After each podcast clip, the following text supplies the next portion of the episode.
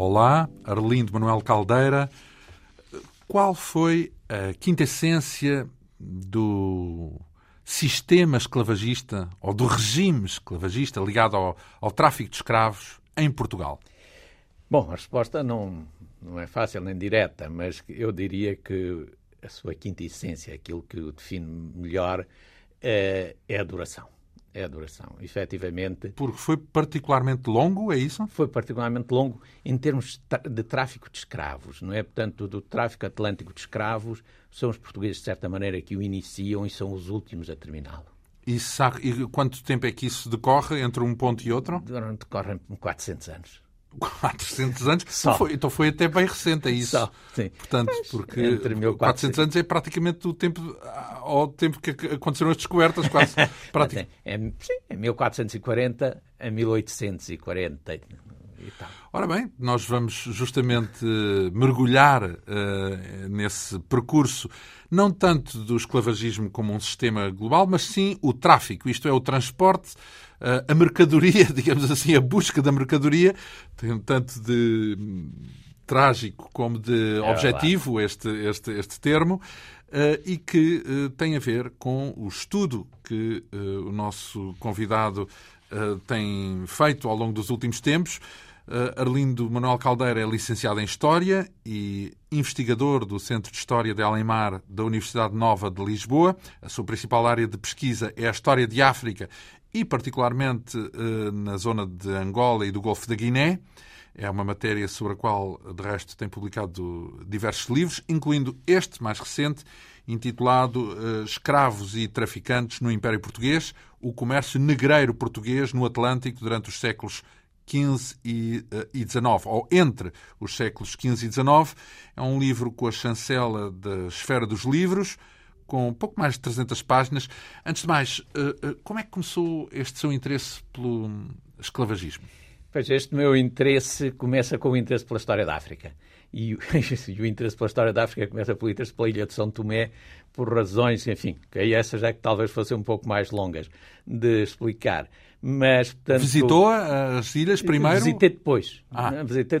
Então aconteceu através dos livros, é isso? Começou por ser um mergulho? Pois, sendo assim, só numa coisa, o meu interesse por São Tomé começa por um pormenor quase tanto acidental. Eu estava a fazer um pequeno trabalho sobre Lisboa no século XVI e fui visitar a Igreja da Conceição Velha, aquela ali que, ao pé em Lisboa, tanto junto ao Torre do Passo, na Rua da Alfândega, que tem uma... Aquilo é um resto de uma igreja, uma vez que aquela igreja era a Igreja da Misericórdia, que era um dos grandes templos de Lisboa, era tanto o equivalente nesta parte oriental aos Jerónimos, não é? Portanto, eram os dois... Imponentes. Os grandes imponentes. Ele cai com o terremoto e só ficou uma capela que é essa que hoje chamamos Igreja da Conceição Velha. Como é que se liga a São Tomé?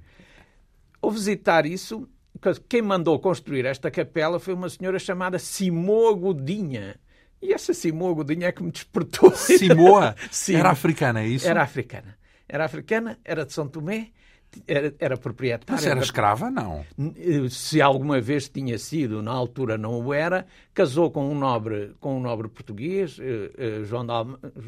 Era Almeida, mas eu dizia João, mas a João foi influenciado por Não é da minha família.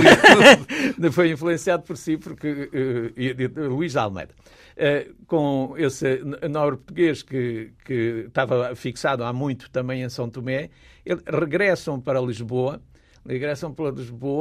e fazem um palácio perto ali da coisa, no Campo das Cebolas, onde era a grande aristocracia, e constroem uma capela de enorme luxo para ser entrado.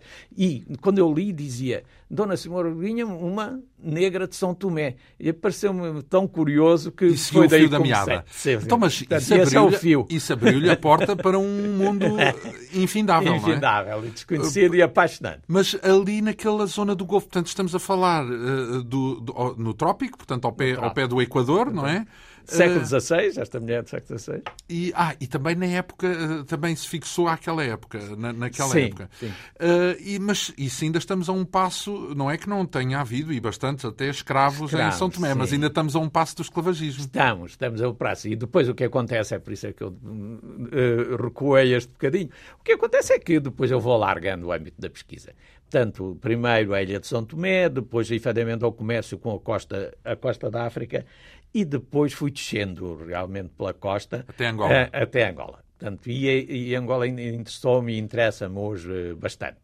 Portanto, embora muitos artigos e 2 ou 3 dos livros que eu tenho publicado são Já visitou esses países, entretanto? Já. Portanto, São Tomé e Angola. Portanto, e no terreno foi pretexto para ainda intensificar mais o estudo? Encontrou vestígios no terreno empolgantes para o seu estudo? Não. Encontra-se o espaço. Mas a cultura que lá está não tem já nada a ver, é isso? Acaba por ter muito, não é? Portanto, se pensar que São Tomé era uma ilha desabitada, não é? Portanto, e não há muito tempo tinha escravos também. Pois, tinha escravos e depois... E até depois de ter deixado de ter escravos, continuou a ter escravos. Uma vez que já terminada a escravatura, o sistema de contratação que se manteve era muito próximo. Uhum. Ora bem, fontes, encontrou-as onde? Como? As fontes encontro-as sobretudo em arquivos portugueses. Torre do Tombo, é isso? Sim, Torre do Tombo e Arquivo Histórico Ultramarino. No caso de Angola, existem também fundos importantes em Angola. No caso de São Tomé, não. Quando falamos de esclavagismo, uma vez que está em causa muitas atrocidades, podemos chamar assim, sim, também, eu imaginava que era difícil encontrar relatos, oficiais de coisas terríveis, não é? Porque normalmente a instituição, o institucionalismo tende a esconder as barbaridades, não é? Pois, isso só é parcialmente verdade, porque na época que estamos a referir, a instituição não incluía a barbaridade. Não havia problema nenhum. E sobretudo não a considerava como tal. Pois era normal. Incluía a barbaridade sem a considerar barbaridade. Sim, também portanto, é verdade. E daí que os traficantes são socialmente bem aceitos, daí que o rei cobra taxas sobre esse tráfico, daí que portanto, e por exemplo, contas, as condições que já vamos falar na nossa conversa, mas as condições de transporte, que toda a gente sabe que eram o do mais deplorável que era possível imaginar. Isso aí não era um peso na consciência dos transportadores. Apesar de tudo, era a única coisa em que encontramos alguns problemas de consciência. Alguma humanidade, não no estatuto de escravidão, não sequer no próprio atividade comercial, no tráfico em si. As condições de transporte, sobretudo por elementos da Igreja, são efetivamente por vezes objeto de contestação. De crítica. Dizer como é possível tratar seres humanos. Estamos a falar, no início desse sistema esclavagista, estamos a falar daquela imagem, daquele clichê. Não quer dizer que não seja verdadeiro, justamente é isso que eu quero saber. Do senhor, do amo, com chicote e que trata os escravos à chicotada? Ou um escravo podia ser simplesmente um criado e nada mais? Nós estamos a falar de ambas as coisas. Mas aquilo que já está a referir é a situação já de fixação. E na situação de fixação já há situações muito variadas. Fixação quer dizer o quê? Quando se estabelecem... Quando o escravo é comprado, portanto, comprado no local onde se vai fixar, não é?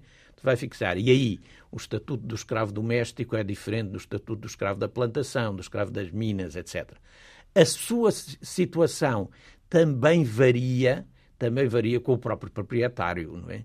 Porque há casos terríveis... de sadismo, do proprietário quer... Faz o que apetece. Quer homem, quer mulher. Por exemplo, algumas destas escravas domésticas estão sujeitas a situações de sadismo. Outras são tratadas, efetivamente, numa... Quase como família, muitas. E, aliás, conhecem-se casos desses... Quer dizer que não havia um padrão na forma de lidar com os escravos? Não há. Mas, voltando um bocadinho atrás, mas o padrão das condições em que se faz o transporte, esse é... Padrão mesmo. Padrão genericamente mau. Portanto, genericamente mau. Provoca muitas vítimas, imagino, não é? Morrem imensos escravos no trânsito, não é? A mortalidade a bordo depende com as épocas, cresce até o século XVII, diminui depois no século XVIII, aumenta outra vez no século XIX. Mas até que ponto? E o aumento, isso é quantos por cento ou quantas... Quer dizer, em cada 100 homens... Em termos médios, a mortalidade anda próxima dos 20%. Portanto, 20% das pessoas traficadas morrem no caminho. 100 das pessoas traficadas, 20 morrem na viagem. Portanto, e casos há em que é muito superior...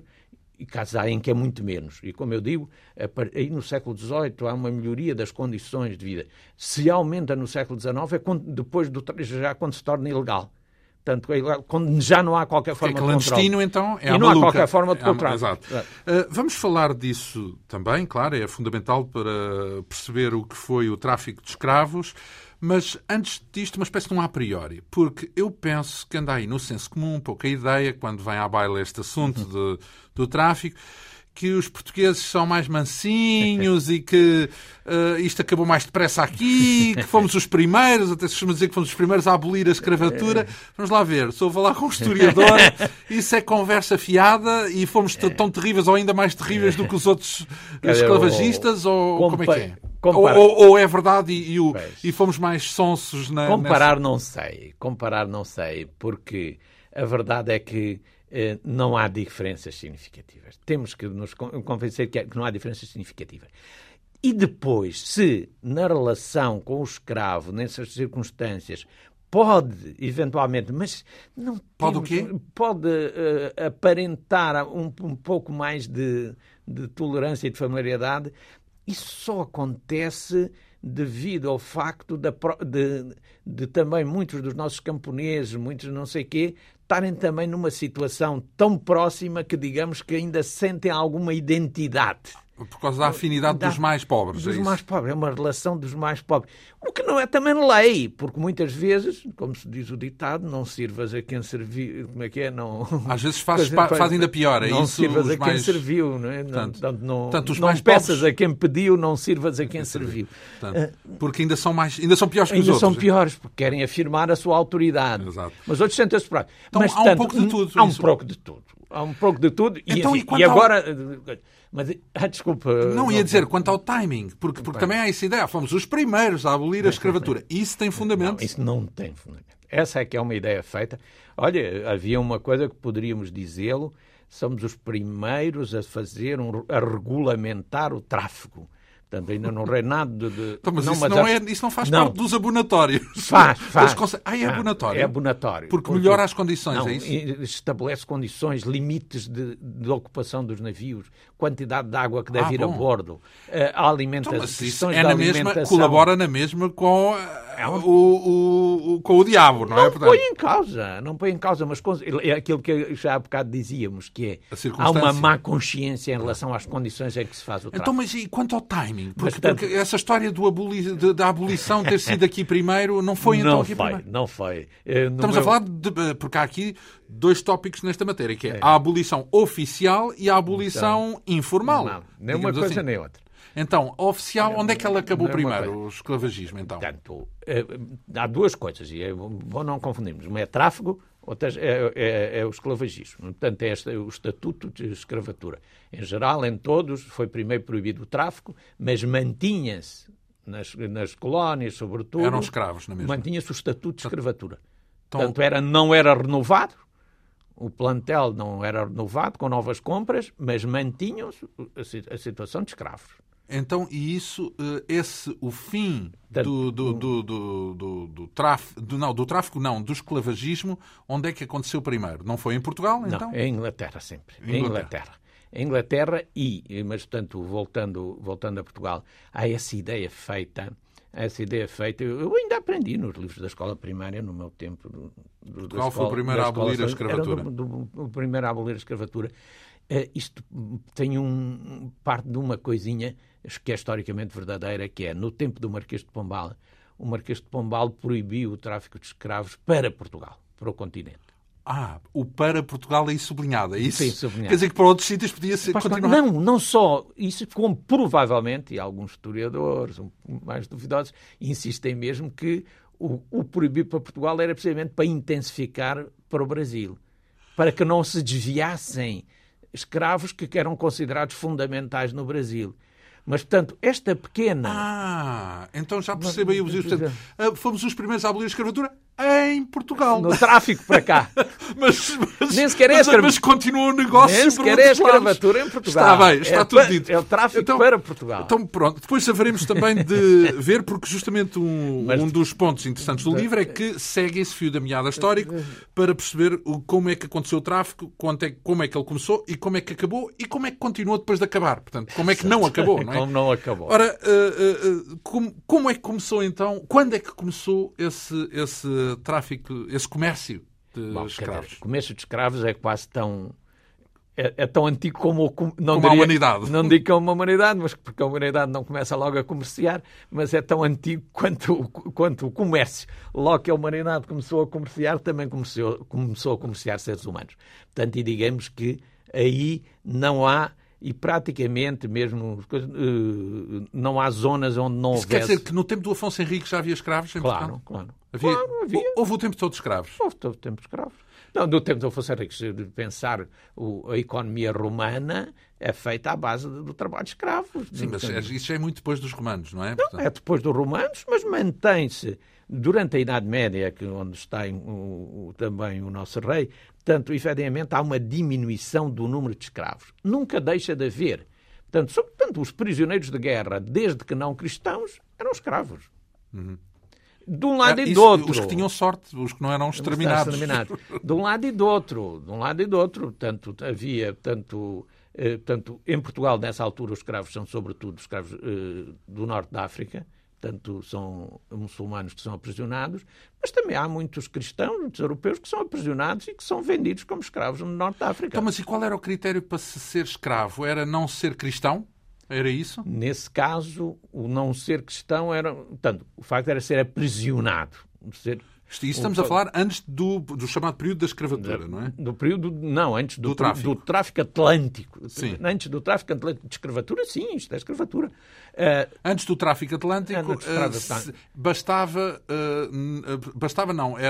era o facto de ser prisioneiro é que determinava... O facto de ser prisioneiro de guerra, não tendo a mesma religião, facilitava, não é? Uhum. Portanto, embora havia casos em que mesmo com a mesma religião pudessem tornar-se, mas isso em geral era condenado pelas duas igrejas, não é? Portanto, também, por exemplo, os muçulmanos não aceitavam escravos que muçulmanos fossem escravos. Mas desde que não fossem muçulmanos, claro, podiam sê-lo. Portanto, e daí que escravatura há. Na Europa diminui, mas ainda se mantém aí nos 13, 14... Portanto, ali na zona do Mediterrâneo, sobretudo onde se começa a desenvolver, por exemplo, produção de cana-de-açúcar e uma atividade industrial de lentifício e tal, são comprados muitos escravos, muitos deles da Europa Central. E é aqui, aliás, que... Alemães, é isso?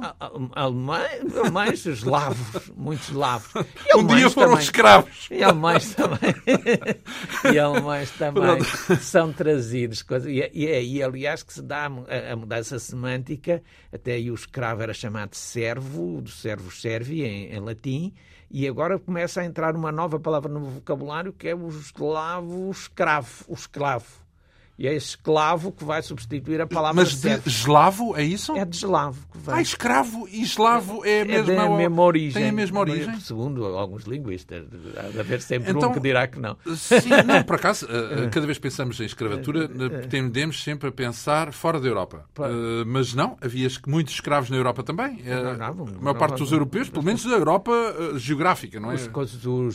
Os muçulmanos, havia feiras de escravos no norte da África, eram muito apreciados, sobretudo as mulheres, mas os também europeus. Os homens, aqui da zona da Galiza, somos nós. Os galegos. Os galegos que eram portugueses, tanto que era o que ficava nas... Eram os melhores, eram muito apreciados, e tinham um bom preço. Espero que fosse mais... Em que altura que estamos a falar? De séculos de 12, 13, por aí. Ah, no início mesmo do país. Não, ainda quando há... E até um pouco antes. Portanto, quando a Península Ibérica tem uma grande zona muçulmana, as margens são cristãs, e é aí que os muçulmanos fazem. Vão recrutar os seus escravos. Então, e o comércio propriamente dito, este comércio, porque isto é uma ideia, é uma invenção portuguesa que é, olha, podemos ganhar dinheiro com as pessoas que encontramos aqui nestas terras novas. É no caso da África. Aqui o tráfico fazia-se. Mas ele começou formalmente, ou como é que começou, no fundo? Há um édito real que diz, é para fazer dinheiro com isto. A expansão inicia-se. A expansão inicia-se, tanto pelo norte da África, na zona aí da Mauritânia e isso, e continua a utilizar-se aquilo que era o processo, que são expedições militares, raids militares, os indivíduos que são prisioneiros, muitas vezes são prisioneiros de guerra. Mas mesmo raids já feitos com o intuito de ir buscar escravos? São raids militares, digamos, que fazem prisioneiros. Mas que muitos prisioneiros não são militares, muitos prisioneiros são civis e homens, e mulheres e crianças. E esses indivíduos são considerados presas de guerra, podem ser... Espólio. Podem ser vendidos, não é? Uns são vendidos, outros são guardados à espera que lhes seja proposto um resgate. Em geral, o melhor negócio é o do resgate. Se ninguém os quer resgatar, são vendidos no mercado normal. Portanto, isto é a primeira forma. A seguir, os portugueses vão descendo na costa e começam a perceber que os raids militares não era a melhor maneira. Porquê? Porque as populações tendiam a fugir das zonas litorais, a tornar mais difícil. Mas, ao mesmo tempo, fazem outra descoberta, que é há gente nestes locais disposta a vender pessoas. Isso, porque o comércio, portanto, está organizado. Encontram interlocutores, encontram intermediários. É isso? Locais, é isso? Locais. Organizados. Portanto, eu vou para a semana, vou ir buscar uma encomenda. Veja lá se me arranja... Já tu dizes, quantos escravos é que terão disponíveis? Eu vou... Arranjo 50. Eu arranjo 50. Ou talvez eu faça... Vou aqui fazer tenho amanhã uma guerra aqui com um vizinho, talvez eu consiga um bocadinho mais. E isso era feito... Eram recrutados, chamemos-lhe assim. É um nome também, é uma palavra trágica, mas... eram recrutados em guerras, é isso? Esse intermediário fazia uma incursão, ele, é isso? Muitas vezes em relação aos vizinhos. Aí a fonte dos escravos é sobretudo três naturezas. Há uma coisa que é realmente o prisioneiro de guerra. Depois há uma outra coisa que se alarga, e que se alarga perigosamente, que é a via judicial. Isto é... Condenar alguém à escravatura? Passou a ser condenado muito mais gente. Sobretudo o que acontece é que... Mas qual era o pretexto? Os condenados... Sobre um indivíduo que cometia qualquer um crime, uma infração. Então os escravos eram criminosos, era isso? Podiam ser, mas que às vezes podia ser... para comutar. Uma infração. Não, e podia ser uma infração menor, um roubo, uma ofensa, uma questão... Qualquer pretexto que podia... Adultério com uma mulher do rei. Portanto, uma coisa podia... Praticamente desaparece a condenação à morte, que era frequente. Pode ser comutada em escravo. Portanto, acaba por dar um lucro, mais vale vender. E, muitas vezes, em algumas coisas, já havia um pouco a tradição africana, que era, quando o indivíduo era condenado a toda a sua família. Todos ficavam escravos, é isso? Portanto, como era condenado a toda a sua família, toda a sua família podia ser vendida como escravos. Não é? Então, era a segunda, falou de três formas. Portanto, a guerra, o comércio dos escravos, como é que a gente designa esta segunda forma? Esta segunda forma, portanto, a via judicial. E depois? Ainda há, portanto, há uma outra que é o estatuto de escravidão pré-existente. Já existiam em África escravos, portanto, e os filhos nasciam escravos, não é? Portanto, embora curiosamente... nem todos os filhos de escravos eram escravos, é isso? Não. Isso era só aqueles que tinham esse estatuto? Ou não, automaticamente um filho de um escravo era um escravo? Estamos a falar, portanto, o filho de um escravo era escravo, em geral. Era a regra. Podia ser libertado, alforriado, mudar de estatuto pelo proprietário. Mas à nascença era escravo. Pois era aquilo que na Europa se chamava a lei do ventre, era também utilizado lá. Portanto, o estatuto da mãe passava ao filho. Então, e essa terceira via era depois, a terceira via, portanto, o indivíduo, ele já era escravo, ele poderia dispor um rei, por exemplo, que tinha um grupo de escravos grande, podia dispor deles, não é? Eram seus escravos. Curiosamente, são os que menos são vendidos, porque estes escravos têm uma relação de... Os que são mais vendidos são os que são escravos mais recentes, esses últimos recentes. Então, e ainda havia, desculpe lá, sim. Ainda havia, por exemplo, também há o indivíduo que pode ele tornar-se ele próprio escravo voluntariamente. Então... Pode tornar-se escravo. Existe. Então, mas porquê? Existia, já mas tinha, quem é que quer ser já escravo? Existia, o indivíduo, por exemplo, não pode pagar dívidas, tem uma coisa e diz, pronto, eu passo a ser seu escravo. É uma troca, é isso? É uma troca, ele troca. Ou que depois acontece também em situações de grande fomes... Para sobreviver, para, é isso? Para sobreviver ele e a sua família, muitas vezes, ou vende a alguns membros da família, vende-os por bem. Por bem, é considerando, é a maneira deles poderem... Nos salvar. Portanto, ou vende, ou se vende ele próprio. Bem, isso, em cada caso desses, poderíamos encontrar um romance, não é? Um romance imenso. De facto, cada caso é um caso. Ora, mas quando falamos daquele comércio institucional de escravos, isto é, com toda a cadeia estabelecida... barcos para um lado e para o outro, ou navios, negreiros, não é?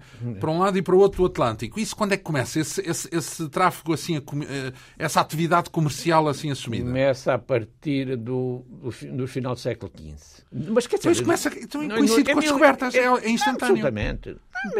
Quando se descobre uma terra, há escravos para traficar. Começa aí, em 1440, chega primeiro 200 e tal, para grande leva de escravos a Lagos. Portanto, é assim, primeiro... Lagos? A Lagos.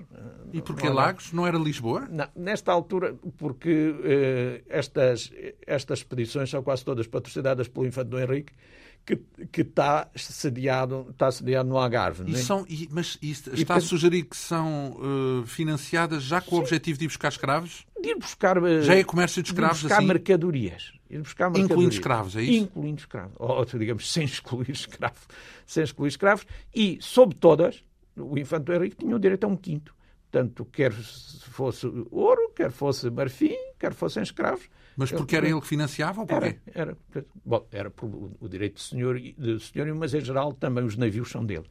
Então, e o que é que contam esses relatos? Portanto, isso são os primeiros relatos de transporte, importação, se quisermos, de escravos formalmente e assumidos pela coroa, não é? Porque isso...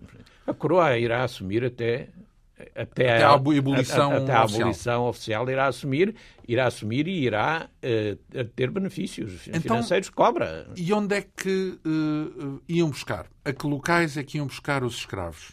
Praticamente a toda a costa da África. E depois essa costa da África vai-se ligar cada vez mais com zonas de interior.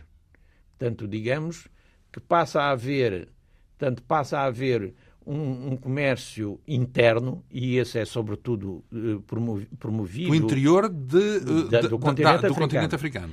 E é sobretudo promovido, dirigido por africanos, portanto, que trazem esses escravos até à costa. Até à costa. Isso são os tais intermediários, não é? Já vamos ver essa sequência, vá lá, do sistema. Mas antes de mais... Agora ocorreu-me aqui uma ideia... Enfim, quando falamos do comércio de escravos, esse comércio era representativo em termos... Por exemplo, podia-se equiparar ao comércio das especiarias? Por exemplo, rendia tanto como o comércio das especiarias? Ou era um negócio muito menor comparativamente a esse? Depende das épocas e devo dizer, durante muito... Ou coincidiu, ou seja... coincide. Então... Ou seja, o mesmo barco que vai à procura da pimenta e do cravinho traz uns escravos à mistura também. Pode acontecer. Em geral... É porque nós só falamos das especiarias. Na escola só se fala das especiarias. E dá a dizer as especiarias. E nós estamos aqui a falar em africanos, mas também vieram escravos chineses, escravos indianos, também de todo lado. Também vieram em quantidades muito menores. Mas porque essas especiarias era mais do Oriente, é verdade. Mas com esses barcos que vêm do Oriente também vêm escravos. Paravam na costa da África, é isso? Não, vinha escravos orientais, chineses, indianos. Portanto, digamos que era mercadoria como qualquer outra. Não, outra, o que acontece é que normalmente... E lá também, na Índia e na China, também compram os escravos. Compram digamos que era normal. E chegam lá escravos africanos também. Havia pimenta e havia escravos. Havia escravos. Aquilo que eu ia dizer é a questão do lucro. Durante muito tempo, os historiadores tiveram a tendência a considerar que o tráfico de escravos era a nata do negócio, em termos de lucro. Hoje os historiadores têm tendência a reduzir isso. Não era assim tão lucrativo. Não é tão lucrativo. E os sítios onde há estudos, onde é possível fazer estudos, e onde é possível fazer estudos mais sistemáticos, é, por exemplo, quando os holandeses e os franceses... Foram também muito traficantes? Claro, os ingleses, isso. Foram todos os europeus? Todos. E são um bocadinho posteriores a nós, mas depois... Os espanhóis também traficaram muito? Os espanhóis traficam também bastante. Mas os espanhóis ficaram presos numa coisa que eu costumo chamar o complexo de Tordesilhas. Não é? Portanto, pela linha de Tordesilhas não tinham acesso à África, portanto, eles não entram diretamente no comércio, só entram indiretamente. Muitas vezes são barcos cheios e tal. Mas daí que, por exemplo, quem abastece a América Espanhola de escravos são, em geral, portugueses. São, em geral, portugueses, ou, mais tarde, ingleses, genoveses. Então, mas, aliás, o comércio transatlântico de escravos, como Portugal tinha esse domínio em África, o mais provável é que tenha sido, em grande medida, devido a Portugal. Digamos que os portugueses foram dos maiores traficantes. Inicialmente, porque não tardou a que essa ideia do mar fechado, do mar clauso, que era só para portugueses e espanhóis,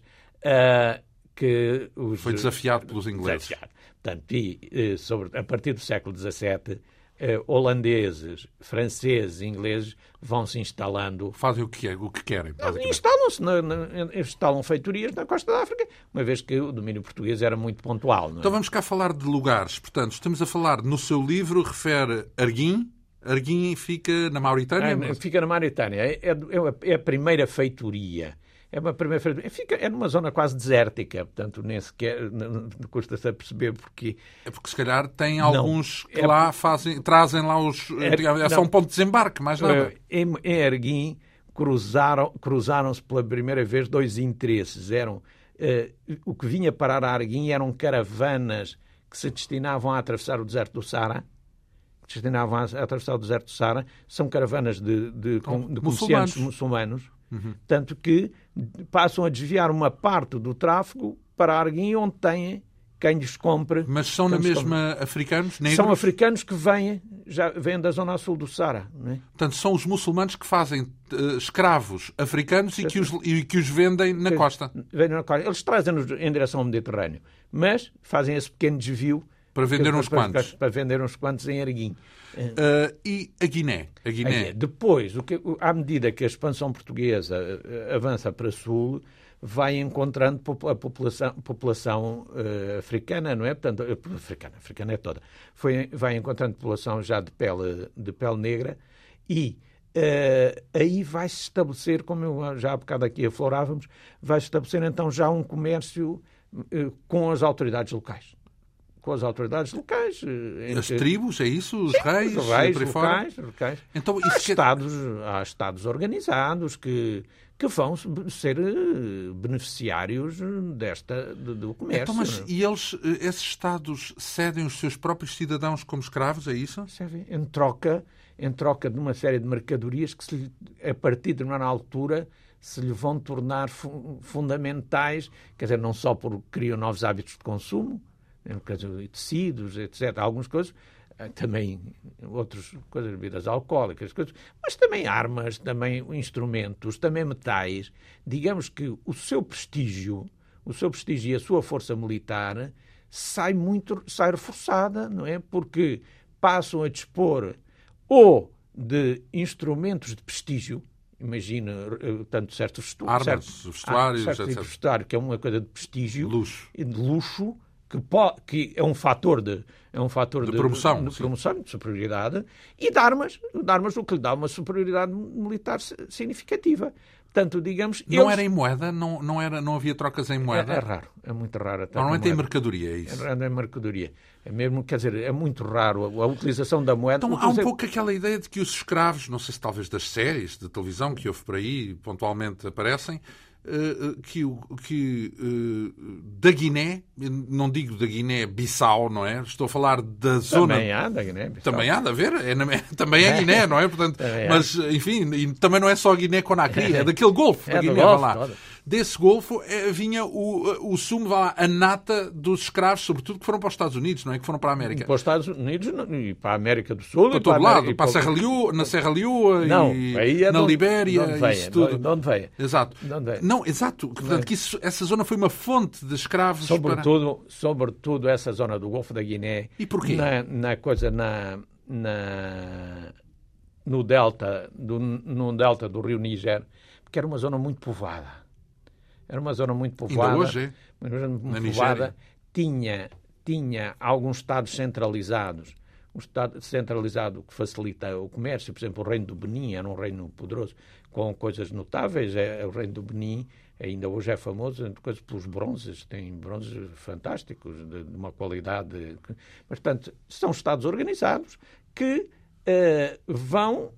utilizar o comércio de escravos, portanto, nesse sentido. Além disso, a própria estrutura física permitia penetração para o interior, não sei quantos, através dos braços. Geografia do terreno, portanto, por causa dos rios. Dos rios, não é? Portanto, daí é uma das fontes, mesmo os portugueses são os primeiros a adquirir, mas mais tarde, inglês, e isso tem uma importante implantação também aí. Uma incursão ao coração das trevas, como dizia o Joseph Conrad, que decorre em África, justamente, e não lá no Oriente.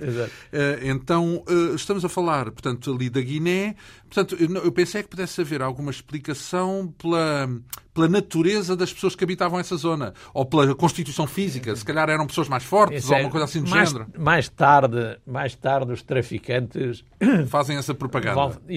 Irão estabelecer critérios. Uns são mais caros, outros são mais baratos. Não é? Consoante a Constituição Física? Consoante a Constituição Física. E começa a considerar-se que certas zonas são mais trabalhadoras. São mais trabalhadores do que outras. Isso inclui a Guiné? Isso é um critério? Também inclui a Guiné. Aliás, a zona da Guiné, ou o que mais tarde se chamará a mina, embora a mina era no sentido geral, englobava quase todo esse Golfo da Guiné, eram muito considerados. Já agora só no... Muito considerados? Isso quer dizer o quê? Que uma pessoa que queria um escravo, o melhor que lhe podia acontecer era vir um escravo da mina. Não, chamava-se mesmo escravos minas. Um escravo mina era valorizado. Já agora só um pequeno pormenor que tem que ver com a mina. E que estamos a falar de São Jorge da Mina? São Jorge da Mina, que é no Gana atual. Sim. Os portugueses ergueram aí uma grande fortaleza.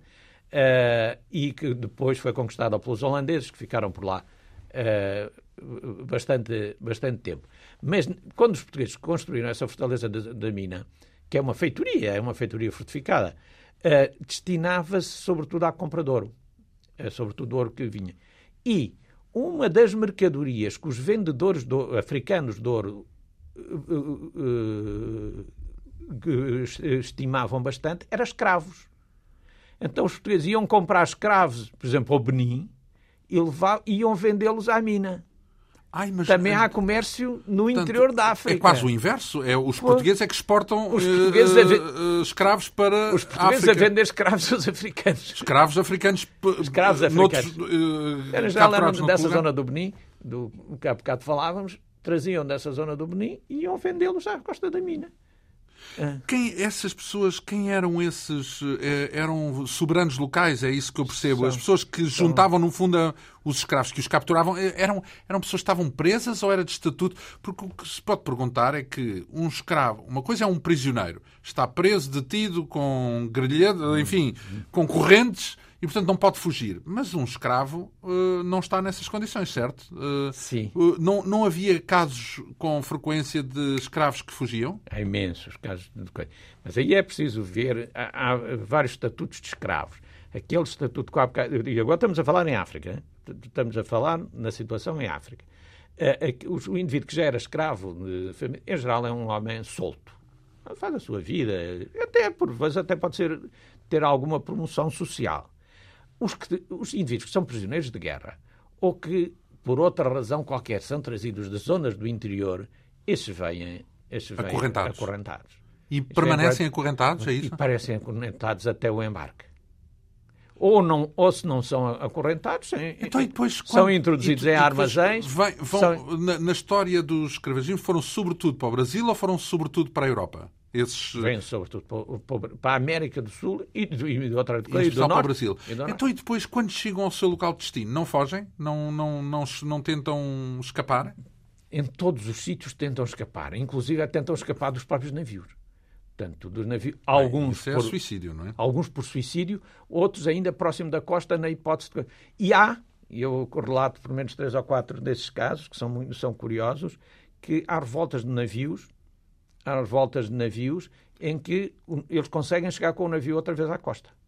Como assim? Ou seja, voltam para trás, é isso? Voltam para trás. Conseguem... Tomam conta do navio e levam-no, mal ou bem. E saltam do navio para...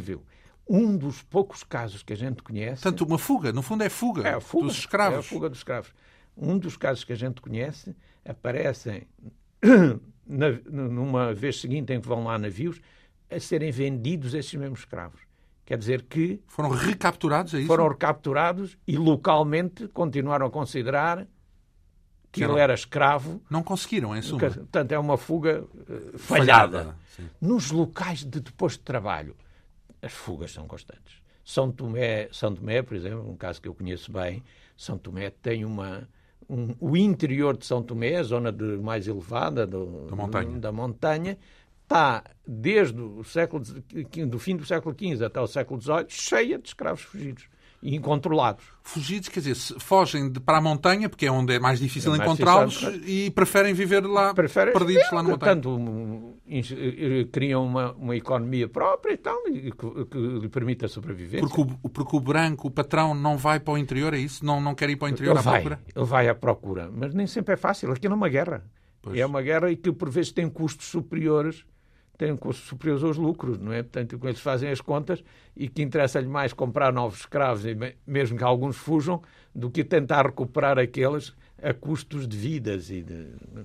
Mas há sempre campanhas. Ora bem, falávamos... E no Brasil há fugas, estão lá nas fugas. Falávamos dos locais onde se foram abastecer esses comerciantes, que eram portugueses, é isso? E eram o quê? Eram oficiais eram particulares, digamos assim, ou representavam o Estado? Não sabemos se podemos... Vá lá, o reino, pronto. Depende. Tanto... Havia negreiros a trabalhar para o rei? Havia negreiros a trabalhar nos sítios onde se o rei faz todo os possíveis para controlar o comércio. Portanto, cobrar taxas. Quer dizer, vai fazer com que, tentar por todos os meios, e mais ou menos consegue, que não haja comércio senão... Regulado. E em portos regulados. Nesses portos regulados, quem está são funcionários. Cobram taxas, claro. Cobram taxas, está estabelecido. É o comércio, é como qualquer outra parte do comércio. Não está estabelecido. Em geral, aliás, o rei, para evitar falhas dos seus funcionários, arrenda isso. Arrenda, portanto, isto. Faça um concurso público. É mesmo um concurso público, um leilão. Isso quer dizer que estas coisas são todas muito antigas. É um leilão, portanto, vai leilão e diz... Quem é que os direitos de exportação de escravos durante 3 anos, a partir do Porto de Luanda, quanto é que custam? E eles vão oferecendo cada vez mais dinheiro. Ora, falando de Luanda, porque Angola também é conhecido como uma das fontes de escravatura. Angola, o Porto de Luanda primeiro, depois a partir do século XVIII, o Porto de Benguela, são no século XVIII, já no XVII, mas depois, sobretudo no século XVIII, os grandes portos de saída de escravos. Então, mas vamos aqui fazer um parênteses. Já vamos voltar à geografia deste tráfico de escravos. Mas se virmos uma linha, quando é que está o pico do comércio de escravos? Qual é o período onde é mais intenso e onde há mais tráfico de escravos? É o século XVIII. XVIII. O século XVIII. 1700 e qualquer coisa. E é o único... É o Marquês de Pombal? É no tempo. Não, espera lá, é porque eu estou a falar em geral. Eu ia dizer, é o único período em que somos ultrapassados por exemplo, os ingleses. Em que os ingleses traficam mais gente que nós. Antes disso, somos nós que traficamos mais, é isso? Sim, no século XVI e até depois no final do XIX. Então, quando é que o comércio se estabelece como uma coisa importante, significativa? É no início do século XVI? XVII. A partir do XVII, 1600 em diante. Está instalado. E o pico até já é antes, passado um século, é isso? Até já em São Tomé e em Cabo Verde há já comércio instalado e pagando direitos e essas coisas todas, ainda no século XV. Não tem o poder que veio a ter depois no século XVI. Mas era já organizado. E depois, e o pico é passado um século, é isso? No princípio já do século XVIII. Aí o que tem que ver com o mercado, não é? O que está a acontecer é o período em que as Américas, que era a América todas, a América do Norte, Central e do Sul, estão em grande crescimento. Precisam de mão de obra. A plantação de açúcar, de tabaco, de algodão, um bocadinho mais tarde, de café. Portanto, estão em grande crescimento e precisam de escravos. Importam cada vez maiores quantidades de mão de obra. Já agora, porque é que nesses locais, nas Américas, porque é que não subjugam os nativos? Eles tentaram. E não resultou, é isso? Não resultou. Então porquê? Portanto, uma das razões que não resulta... É sobretudo... Estou a falar na lógica, vamos lá ver, tudo isto é pecado, não é? Mas é horrível, quando a gente fala em mercadoria... É terrível, mas era essa a mentalidade na altura, não é? Então, mas qual era o problema da mão de obra dos escravos sul-americanos? Em geral, os próprios... Essa tentativa foi feita de forma generalizada. Em geral, os índios americanos recusam esse trabalho e preferem morrer. Tem que ver com um pouco... Aliás, também não tinham as mesmas... Porque acho que havia a questão das doenças, não é? Porque na América do Sul... Também, pois, a África já tinha tido mais contactos através de muçulmanos, etc. Mais resistentes do ponto de vista da saúde. Mas era também uma questão de mentalidade, então. Não aceitam a escravatura. Mas essa mentalidade... Eles também podiam ter escravatura em si, entre eles. Não é a escravatura que eles não aceitam. Não aceitam um tipo de trabalho que para eles era totalmente desconhecido. A diferença é esta. Mas para os africanos não era desconhecido? Não. O que os safou foi o seu nível de desenvolvimento. A maioria destas tribos índias tinham ou não tinham agricultura ou tinham uma agricultura ainda muito incipiente. E em que o que se consumia, portanto, produzia-se aquilo que se consumia. Era de subsistência. A ideia... uma plantação... De estar a produzir. Para quê? Mas quem é que vai comer isto? Não é? Isto não nos passava... Os africanos tinham uma agricultura, a maior parte dos casos, a agricultura desenvolvida, tinham estados organizados onde havia... Reinos, vá. Portanto, sim, estados organizados onde havia essa hierarquização, essas diferenças de estatuto. A maior parte dessas civilizações trabalhavam metal, incluindo o ferro. Em suma, compensava, mesmo vivendo nas Américas, compensava importar mercadoria escrava. E os africanos foram vítimas, podemos dizer, do seu desenvolvimento. Porque fossem um pouco menos desenvolvidas, provavelmente não teria acontecido. Os índios junta-se depois uma campanha do clero, sobretudo dos jesuítas, de uma defesa intransigente. Portanto, que não acontece em África, é isso? Que não acontece em África e nem acontece com os africanos. Ver, por exemplo, os discursos do Padre António Vieira. O Padre António Vieira, que é um homem de uma lucidez fantástica, nos seus discursos opõe-se violentissimamente à escravização dos índios, aceita a dos africanos. E qual é o argumento? O argumento, enfim, é considerar que, tanto que aqueles... Os índios não estão ainda, estão numa situação que nem sequer estão em pecado. Portanto, podem ser introduzidos rapidamente no seio da mãe igreja. Se que não, podem ser cristãos. Cristãos quase diretamente, devido à sua inocência. Os africanos já estão em pecado, precisam ser salvos. E estão em pecado porquê? Qual era o critério? Desenvolveram, têm a religião, porque eles têm religiões, têm as suas religiões próprias, alguns deles estão islamizados, outros fazem guerras injustas entre eles. Digamos que há um preconceito aí. É só preconceito. Há um preconceito e é uma maneira de garantir... É uma maneira de dar uma garantia ideológica a uma situação de facto. Não é? Portanto, o que eles é justificar. Como não havia maneira de... E depois a justificação é... Portanto, reparem, por exemplo, o Padre António Vieira tem discursos para os escravos em que os felicita, não é?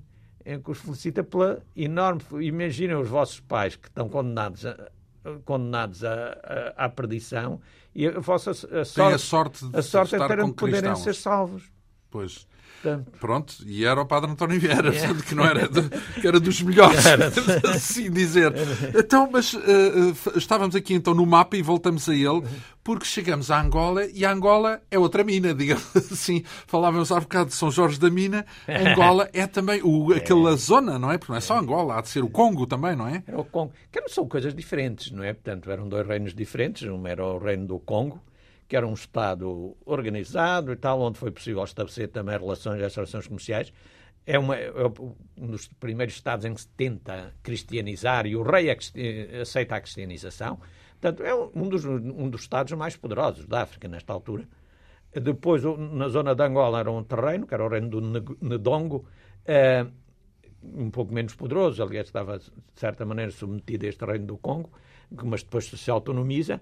Mas, portanto, o facto de existirem estes reinos organizados permite, portanto, fazer esse comércio. No caso... a escravatura e o tráfico de escravos é proporcional à organização que há no local. Portanto, quanto mais organizado é, maior é a capacidade de recrutar escravos, de os apanhar. Não é recrutar, porque não eram recrutados, não é? Não, eram apanhados. São apanhados, são presos. Ou são condenados, ou são... Sim, ou digamos que a tarefa suja, que no princípio era feita pelos europeus, passaram a pagar a africanos para fazerem isso. Exato. Os africanos, em geral, têm tendência para considerar que todo o mal é todo dos europeus, e não é, porque muitas das coisas também são africanas. Muitas, no sentido, colaboraram com os europeus. Nessa colaboração, que muitos, alguns africanos reinos, que têm dificuldade em aceitá-lo, mas isso é verdade. Mas temos que ter em conta que o facto de haver este comércio generalizado estimulou a conflitualidade interna, não é? Quer dizer, compensou que houvesse mais guerras. Porque quanto mais guerras, mais escravos capturavam, mais escravos havia para vender. E houve muitos conflitos, é isso? Há muitos conflitos. E no caso de Angola, que Angola depois é um caso especial, no meio destes todos, porque Angola foi o único caso em que os portugueses procuraram colonizar, procuraram conquistar. Portanto, e porquê? Já se percebia as riquezas, porque aquilo está cheio de riquezas, é verdade, mas já se percebia que era um território cheio de riquezas? Eles dizem que foi porque o rei do Ndongo, não aceitou colaboração pacífica. Eles disseram sempre que a guerra não era provocada pelo facto... Pela recusa da colaboração. Diz que colaborasse ele e nós não tínhamos nada que estar a fazer conquistas. Isto é... É o discurso está a dizer social. Que é o discurso propaganda, é isso? Propaganda. É então, mas e qual era então a verdadeira causa para um conflito? Uma coisa, isto pode ter um fundo de verdade. Agora, a outra verdadeira causa era a ganância. É a própria... A guerra também permite recrutar escravos. Além disso, a partir logo da instalação, cria-se o que na altura era a lenda, que era uma abundância de prata no interior, que haveria grandes minas de prata. E, sobretudo, foi esse mito... Era diamantes, não era prata? Era diamantes. Era um grande estúpido. Então, mas pensaram que era como prata. For, isso estabeleceu uma diferença porque o país passou a querer dominar o território. Passou a ter exército lá instalado, que não acontecia nos outros sítios. Não é? Mas isso, as guerras, não é no tempo do Mouzinho de Albuquerque, portanto, não é... Muito adiante. Angola tem do século XVII, praticamente do século XIX... Guerra permanente.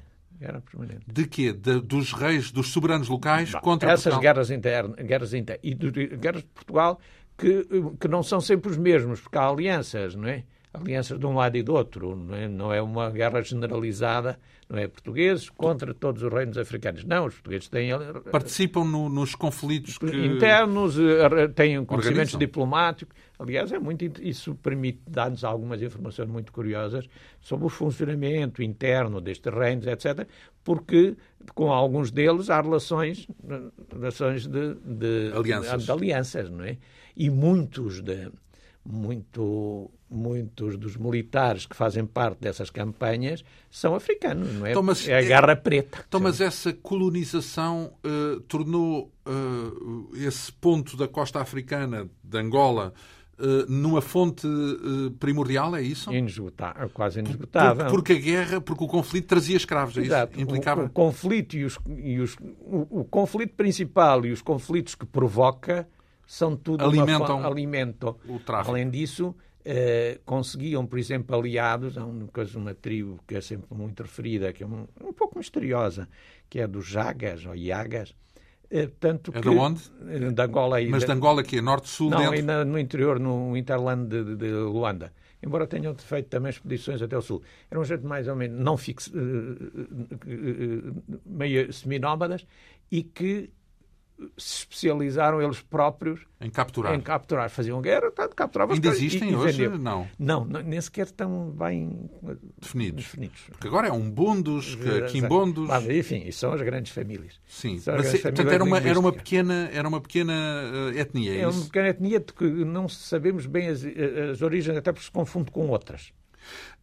E esse ponto, então, de Angola acabou por funcionar como um dos pontos... Por acaso é engraçado que eu tinha a ideia que era mais a Guiné, ao pé da zona da Guiné. Não. Dos pontos principais, um dos locais de recrutamento. Há um ponto na Guiné que é o Cacheu. O Cacheu tem alguma importância. E Cabo Verde? Porque Cabo Verde era desabitado, não é? Cabo Verde é um entreposto. É apenas de trânsito, é isso? É um entreposto. Tanto é aí que são comprados na costa da África, são armazenados em Cabo Verde, e é aí que ou comerciantes cabo-verdianos ou comerciantes de outras nacionalidades vão comprá-los lá e levam. Pronto. É o mercado, no fundo. Ora bem, tudo isto a propósito deste livro Escravos e Traficantes no Império Português, que deixamos pela metade. É verdade, para a semana temos que dividir isto em mais do que um capítulo, porque ainda nos falta falar da travessia e das condições da travessia, dos lugares de destino, o que aconteceu no Brasil, os lugares de desembarque em Portugal, em Lisboa, como é que se estava à venda, quais eram os números dessa venda, e depois todo o processo que levou à decadência e ao fim oficial, ao abolicionismo, digamos assim, desse tráfico. Tudo isso são tópicos para a nossa conversa que vai decorrer 2 a 8 dias. Tenho todo o prazer, mas arriscamos a transformar numa radionovela. Não há problema, porque tudo isto é conhecimento, os detalhes de uma atividade que marcou a história de Portugal e que é abordada, de resto, neste livro intitulado Escravos e Traficantes no Império Português, o comércio negreiro português no Atlântico durante os séculos, entre os séculos XV e XIX. É uma edição da Esfera dos Livros, com perto de 300 páginas, mais de 300 páginas, e assinada pelo nosso convidado, o historiador e especialista em História da África, Arlindo Manuel Caldeira, a quem muito agradeço esta vinda aqui à Antena 2. Encontramos-nos 2 a 8 dias. Esta quintessência hoje teve a assistência técnica de Ana Almeida, produção, realização e apresentação de João Almeida. Obrigado pela atenção. Regressamos 2 a 8 dias.